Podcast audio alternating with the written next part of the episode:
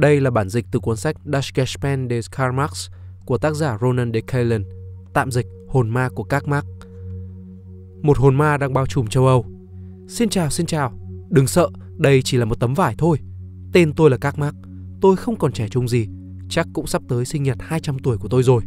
Bạn không cần cho rằng tôi đã chết chỉ vì tôi đang ám xung quanh như một con ma. Đừng có tin bất kỳ ai nói tôi chết rồi. Tôi vẫn đang tồn tại đầy sức sống, chỉ là đang giấu mình dưới tấm vải này mà thôi. Nó giúp tôi tránh bị săn đuổi bởi kẻ khác, bao gồm tất cả các quốc gia ở châu Âu. Hệt như thể bọn họ đang cùng tham gia vào một cuộc săn thánh giá vậy. Đây đồng thời cũng là tiêu đề của một cuốn sách mang tư tưởng chống cộng. Sau đó, tôi đã vồ lấy cuộc trốn chạy này như một con thỏ rừng bị loại chó săn đánh hơi thấy gốc cây của mình. Thế là tôi bay từ Berlin tới Paris, từ Paris tới Bỉ, từ Bỉ tới London. Kẻ săn đuổi tôi theo sát gót nhưng không bao giờ bắt được tôi. Giờ đây tấm vải này đã khiến tất thảy bọn họ sợ hãi. Rồi bạn sẽ thấy, họ tưởng tôi chết rồi, thế nhưng lại run rẩy trước hồn ma của tôi. Tôi đang làm gì dưới tấm vải này? Ồ, đó là một câu chuyện dài, một câu chuyện về đấu tranh giai cấp và nó không những dài mà còn buồn nữa. Nhưng chúng ta muốn xem liệu ta có thể gắn cho nó một cái kết có hậu hay không. Bởi lẽ người ta chẳng mất công tìm hiểu kết chuyện khi nó không vui vẻ gì cho Cam. Câu chuyện bắt đầu vào một vài năm trước, trước khi tôi được sinh ra, ở một vùng đất có cái tên xinh đẹp Schlesien thuộc Đức. Ở Schlesien, người nông dân phải sống dưới ách đàn áp của những tên cai trị tham lam và lười nhác. Mỗi gia đình đều được tự do canh tác trên mảnh đất của họ và thu hoạch ngũ cốc đem vào thành phố bán. Một ngày nọ, họ lại kéo nhau vào thành phố để giao bán ngũ cốc. Ở đây thương nhân bảo với người nông dân rằng ngũ cốc của các người quá đắt. Nông dân ở Westphalen đã áp dụng máy móc kỹ thuật nông nghiệp hiện đại nhất. Ở đó tôi có thể mua với cái giá rẻ hơn nhiều. Từ bây giờ tôi sẽ chỉ mua ở chỗ họ, không mua chỗ các người nữa. Và giờ thì đừng nhìn tôi như thế. Tôi không thể làm gì hơn được đâu. Đây là quy luật thị trường rồi. Bực bội và thất vọng, người nông dân ở Schlesien đành quay trở về nhà. Ở đó, họ không còn gì ngoài đống ngũ cốc để ăn trong những tháng tới. Sang năm tiếp theo, họ không còn tiền để mua hạt giống và trồng trọt. Thế là họ đành phải bán đi ngôi nhà của mình. Khi thương nhân đến chỗ họ để mua nhà, ông ta nói Nhà của các người quá đắt. Nông dân ở Pomine cũng đã để lại cả mảnh ruộng của họ. Thế nhưng giá vẫn rẻ hơn rất nhiều. Và dù sao thì các người cũng chẳng còn gì nữa. Cầm lấy tiền cho căn nhà này rồi đi lên thành phố mà tìm việc đi. Còn bây giờ thì đừng nhìn tôi như thế. Tôi không thể làm gì cho đâu. Đây là quy luật thị trường rồi. Sau đó nông dân Schlesien đi vào thành phố vì theo một cách nào đó tất cả đều kết thúc ở đây. Vì họ không sở hữu bất cứ thứ gì, vậy nên họ gần như chẳng mang theo bao nhiêu đồ bên mình. Một chiếc ba là giặt ủi, một vài đồ nội thất và cái máy xe sợi cũ mà với nó họ có thể tự may được quần áo, các vật dụng bằng vải hay bông. Thế là người nông dân Schlesien làm công việc may dệt trong thành phố.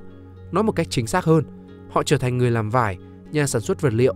Họ dệt cả ngày lẫn đêm và nhờ nghề dệt, sau nhiều tháng hay thậm chí nhiều năm, cuối cùng họ cũng đã có thể nuôi được chính gia đình mình – sống dễ thở hơn, mua lại ít đồ đạc trong nhà và ấp ủ nhiều tia hy vọng. Thế nhưng vào một ngày đẹp trời, họ được thông báo bởi thương nhân vải, người vốn nhập vật liệu từ chỗ họ. Vật liệu của các người quá đắt. Ở những nhà máy dệt bên Pháp tôi nhận được cái giá rẻ hơn nhiều. Từ giờ trở đi tôi sẽ mua ở đó, không mua ở đây nữa. Tuy nhiên các người nên đi đến nhà máy để được người ta thuê đi. Và giờ thì đừng nhìn tôi như thế. Với vấn đề này tôi chẳng thể làm gì được. Nó đã là thực tế của thị trường rồi. Quá tuyệt vọng, thợ giật Schlesien lại đi tới nhà máy dệt Trước cửa nhà máy, họ nhìn thấy một hàng dài người đang đợi. Có cả những nông dân phải bỏ đất mà đi như họ, những thợ thủ công nhỏ lẻ bị phá sản bởi các nhà máy, những thanh niên trai trẻ đã phung phí hết khối tài sản kích xù và cả những tiểu thương không nắm bắt được quy luật thị trường. Tất cả bọn họ đều được gộp chung vào giai cấp lao động hay còn gọi là giai cấp vô sản. Những người không có gì ngoài sức lao động chân tay để kiếm ăn và duy trì sự sống. Một gã đốc công được ủy thác quản lý những công nhân mới, đứng trên một bục cao trước mặt họ. Ông ta thông báo bằng chất giọng to, mạnh mẽ các người ngày càng trở nên đông đúc hơn, trong khi chúng tôi không cần tới nhiều công nhân như vậy. Chúng tôi chỉ tuyển những kẻ chấp nhận làm việc với mức lương thấp nhất. Đối với những kẻ còn lại thì không. Hãy lên tiếng đăng ký đi và đừng có nhìn tôi theo kiểu đó. Tôi chẳng thể làm gì hơn. Thị trường nó là như thế đấy. Công nhân đầu tiên có vẻ đã luống tuổi bước lên phía trước và đề nghị nhận một mức giá rẻ mạt cho sức lực đã cạn kiệt của mình. Theo sau ông, một người đàn ông trẻ bước vào hàng. Anh ta có vẻ khỏe mạnh hơn nhưng cũng rất đói kém. Anh cũng chấp nhận mức lương thấp thấp tới mức nực cười. Người thứ ba đi kèm với một đứa con và đề nghị nhận nó như đầy tớ không công. Chẳng bao lâu, những người làm nhiều nhất trở thành người bị trả lương thấp nhất. Sau cùng, người thợ dệt không thể chịu nổi nữa. Họ đã bị chèn ép quá đủ bởi những thế lực quỷ quyệt trong cái thị trường khó hiểu hết như một ma thuật. Ban đầu nó cướp đi nhà cửa, ruộng đồng và công việc của họ. Và giờ đây, nó còn đòi lấy luôn cả sức lực và cơ thể họ nữa. Người công nhân không biết chút cơn giận dữ của mình lên ai. Thế nên đầu tiên họ phá nát cái bục mà lão đốc công đáng sợ đã từng trèo lên.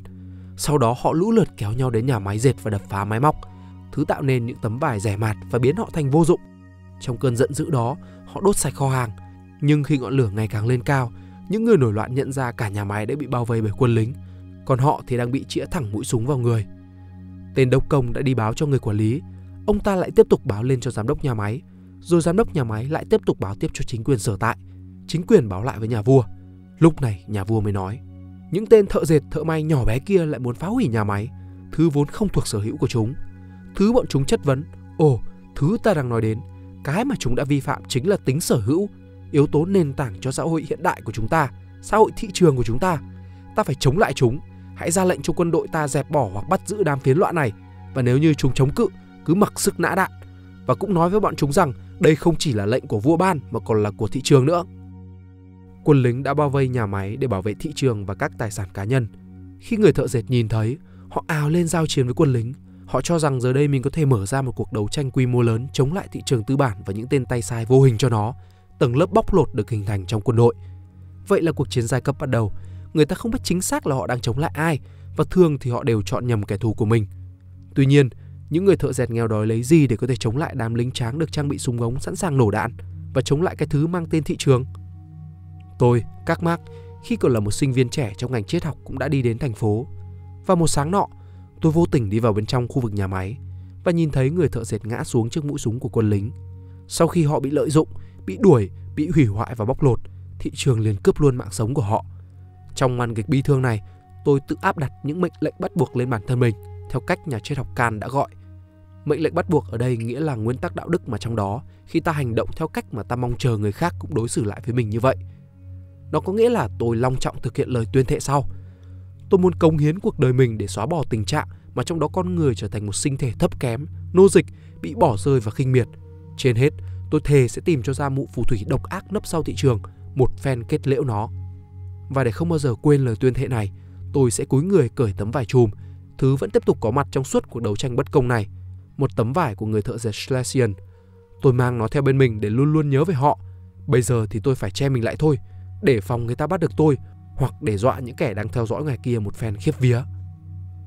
Nơi bạn biết về câu chuyện đau buồn của người thợ dệt Schlesian, một ví dụ điển hình cho đấu tranh giai cấp, chúng ta muốn khám phá xem câu chuyện có diễn biến tốt đẹp lên và đi đến cái kết có hậu không. Vậy thì hãy tấn công vào thị trường. Làm gì cơ? Và hơn nữa, chúng ta nên bắt đầu từ đâu? Ta hãy đi một vòng trong chợ như cách ta vẫn thường hiểu về nó. Trong tiếng Đức Markt vừa là chợ mà cũng có nghĩa là thị trường. Trong khu chợ phiên cuối tuần, chúng ta có rất nhiều lựa chọn để mua bán, ví dụ như cá, thịt, rau củ quả, đồ nội thất, đồ chơi. Nên nhớ chợ cuối tuần chắc chắn không phải là thị trường mà ta đang tìm kiếm, nhưng vì bọn họ đã cướp đi ruộng đất, nhà cửa của ta, đầy đọa cơ thể ta, giết chết những người thợ dệt và dùng cùng một từ để chỉ những sự kiện có vẻ vô hại, vẫn được tổ chức vào mỗi thứ sáu và đồng thời chỉ những mụ phù thủy độc ác. Thế nên ta phải tìm ra sợi dây liên kết giữa hai lớp nghĩa này và tôi tin rằng tôi đã khám phá thành công.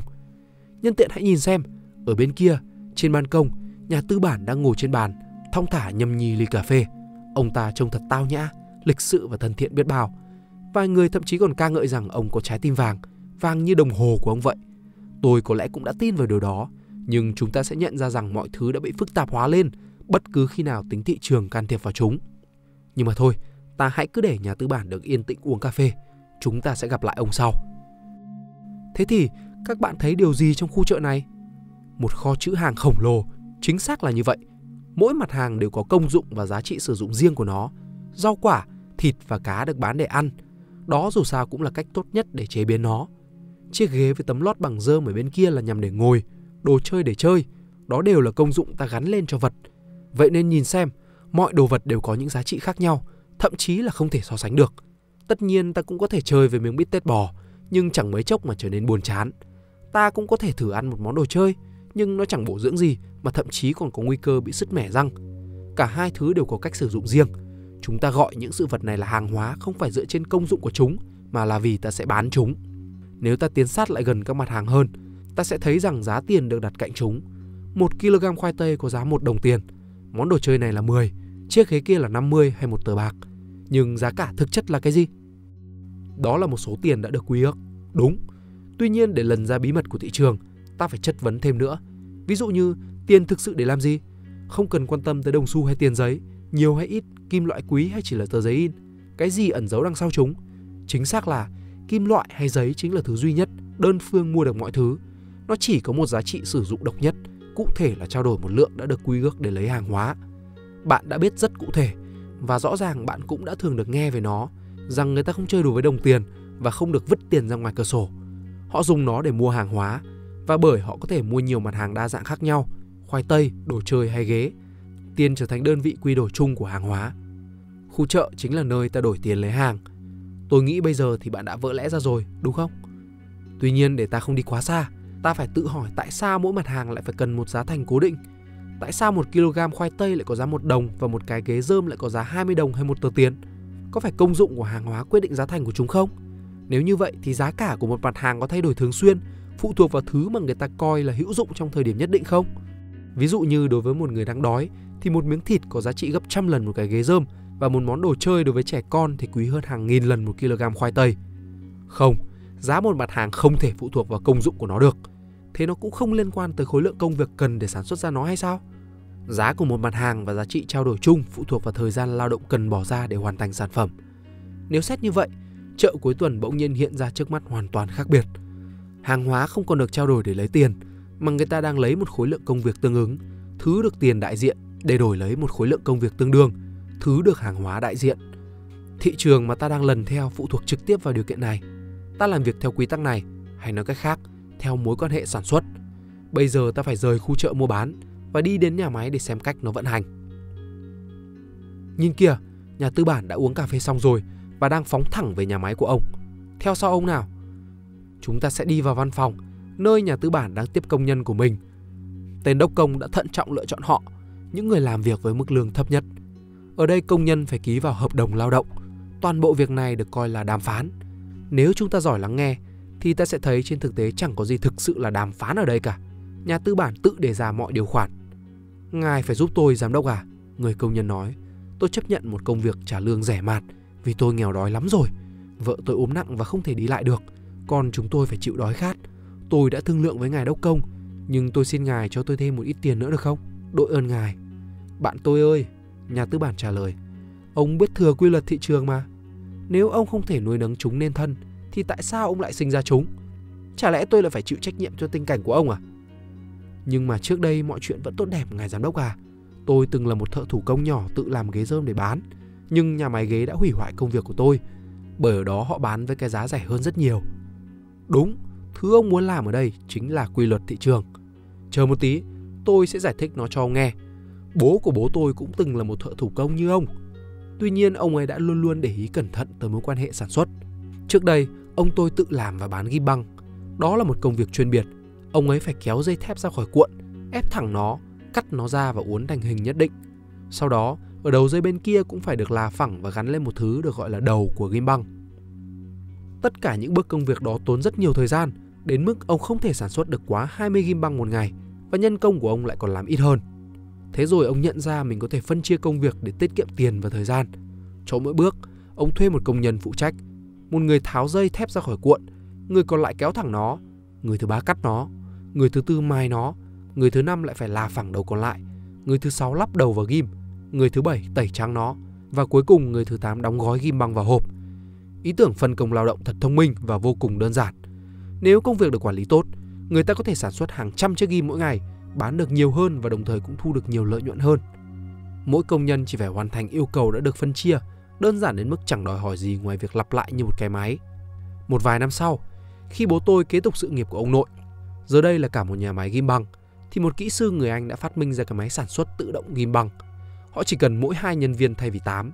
Người đầu tiên kéo dây sắt cho vào máy và người thứ hai lấy ghim băng ra đóng gói vào hộp.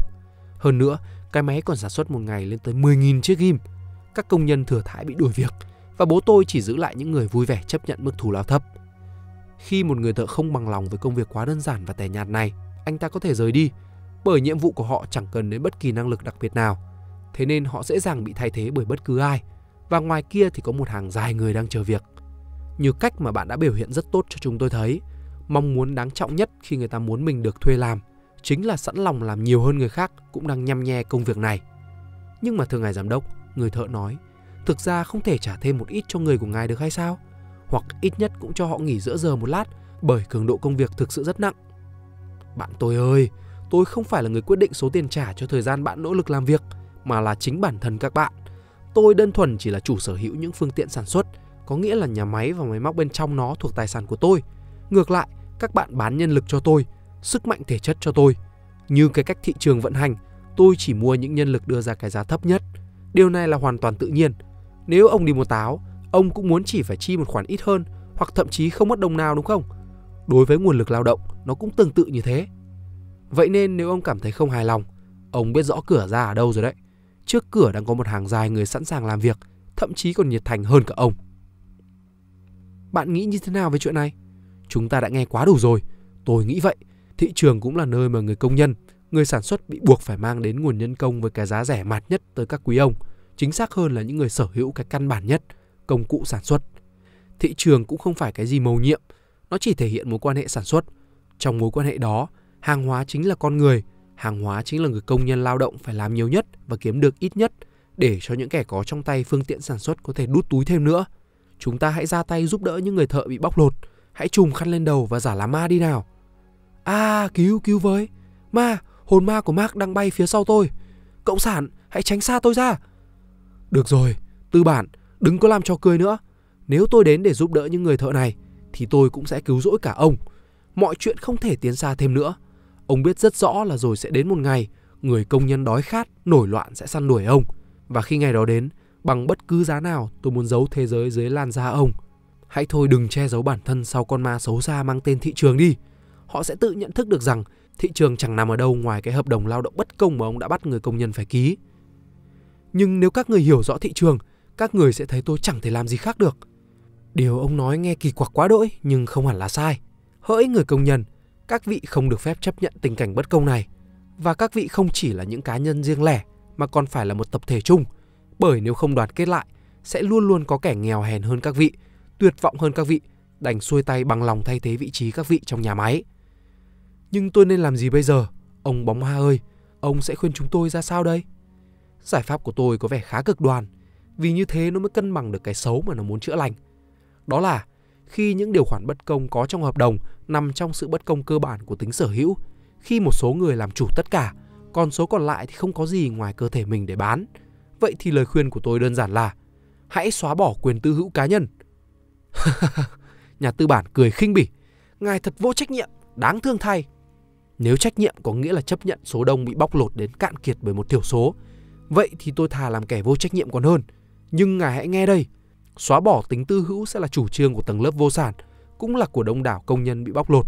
Nếu nó bị bãi bỏ, thì tất cả mọi người sẽ được tự do, tự do theo đúng nghĩa của nó, nghĩa là không phải tự do bị nô dịch và trở thành cánh tay nối dài của máy móc cho cái mức lương đói khát. Mỗi người sẽ đóng góp cho hạnh phúc nhân loại mà không cần luồn cúi trước bất cứ ai. Xã hội như một tổng thể chung, thay vì một vài cá nhân chỉ nghĩ tới tư lợi riêng sẽ đứng ra quản lý việc sản xuất. Và khi những nhiệm vụ xã hội quan trọng đã được hoàn thành, bao gồm việc đảm bảo mọi người có đủ lương thực thực phẩm, có một mái nhà để ở và được đào tạo, vậy thì mỗi người có thể làm bất cứ điều gì, nay đây mai đó, sáng săn bắt hay câu cá, chiều chăn nuôi gia súc và tối đến thì bàn luận triết học nếu có hứng. Ngài đang lý tưởng hóa cái điều không bao giờ đạt được. Nhà tư bản phản bác. Có thể tôi là kẻ như vậy, nhưng chả lẽ chúng ta không nên cố gắng hết sức để giải phóng con người khỏi xiềng xích hay sao? À tôi hiểu rồi. Người thợ nói, tôi sẽ truyền bá ý tưởng của ngài cho những đồng chí thuộc giai cấp vô sản, những người công nhân cũng nghèo khổ như tôi. Nhưng mà này, các vị hãy nhỏ tiếng bàn tán vì ý tưởng đấy thôi nhá. Nhà tư bản chế nhạo. Đến chừng nào vẫn còn có những người trách nhiệm như tôi tồn tại, quán xuyến việc sản xuất hàng hóa rẻ như mong đợi. Các vị nói về sự bình đẳng, tuy nhiên tôi lại tạo nên sự dư thừa, giàu có. Sự giàu có chống lại quyền bình đẳng, nhưng giàu có cho ai? Ngài hãy cẩn thận đấy, ngài tư bản ạ. Người công nhân trả lời. Ngài hãy suy nghĩ kỹ một chút, bởi nếu ngài bắt đầu quá muộn, thì ngài sẽ phải vắt chân lên cổ mà chạy thật nhanh đấy. Tốt rồi, ta hãy chào tạm biệt nhà tư bản và các công nhân. Tôi thấy rằng nó đang từ từ tiến tới rồi đấy. Nhưng khoan đã vội mừng. Cuộc nổi loạn chống lại mọi giá trị đòi hỏi từ cả hai phía những nỗ lực đáng kể. Cuối cùng nó không còn là phá bỏ sự bất công bằng cách bóc lột những kẻ trước đây đi bóc lột, mà thay vào đó chúng ta muốn lật đổ cả sự bóc lột.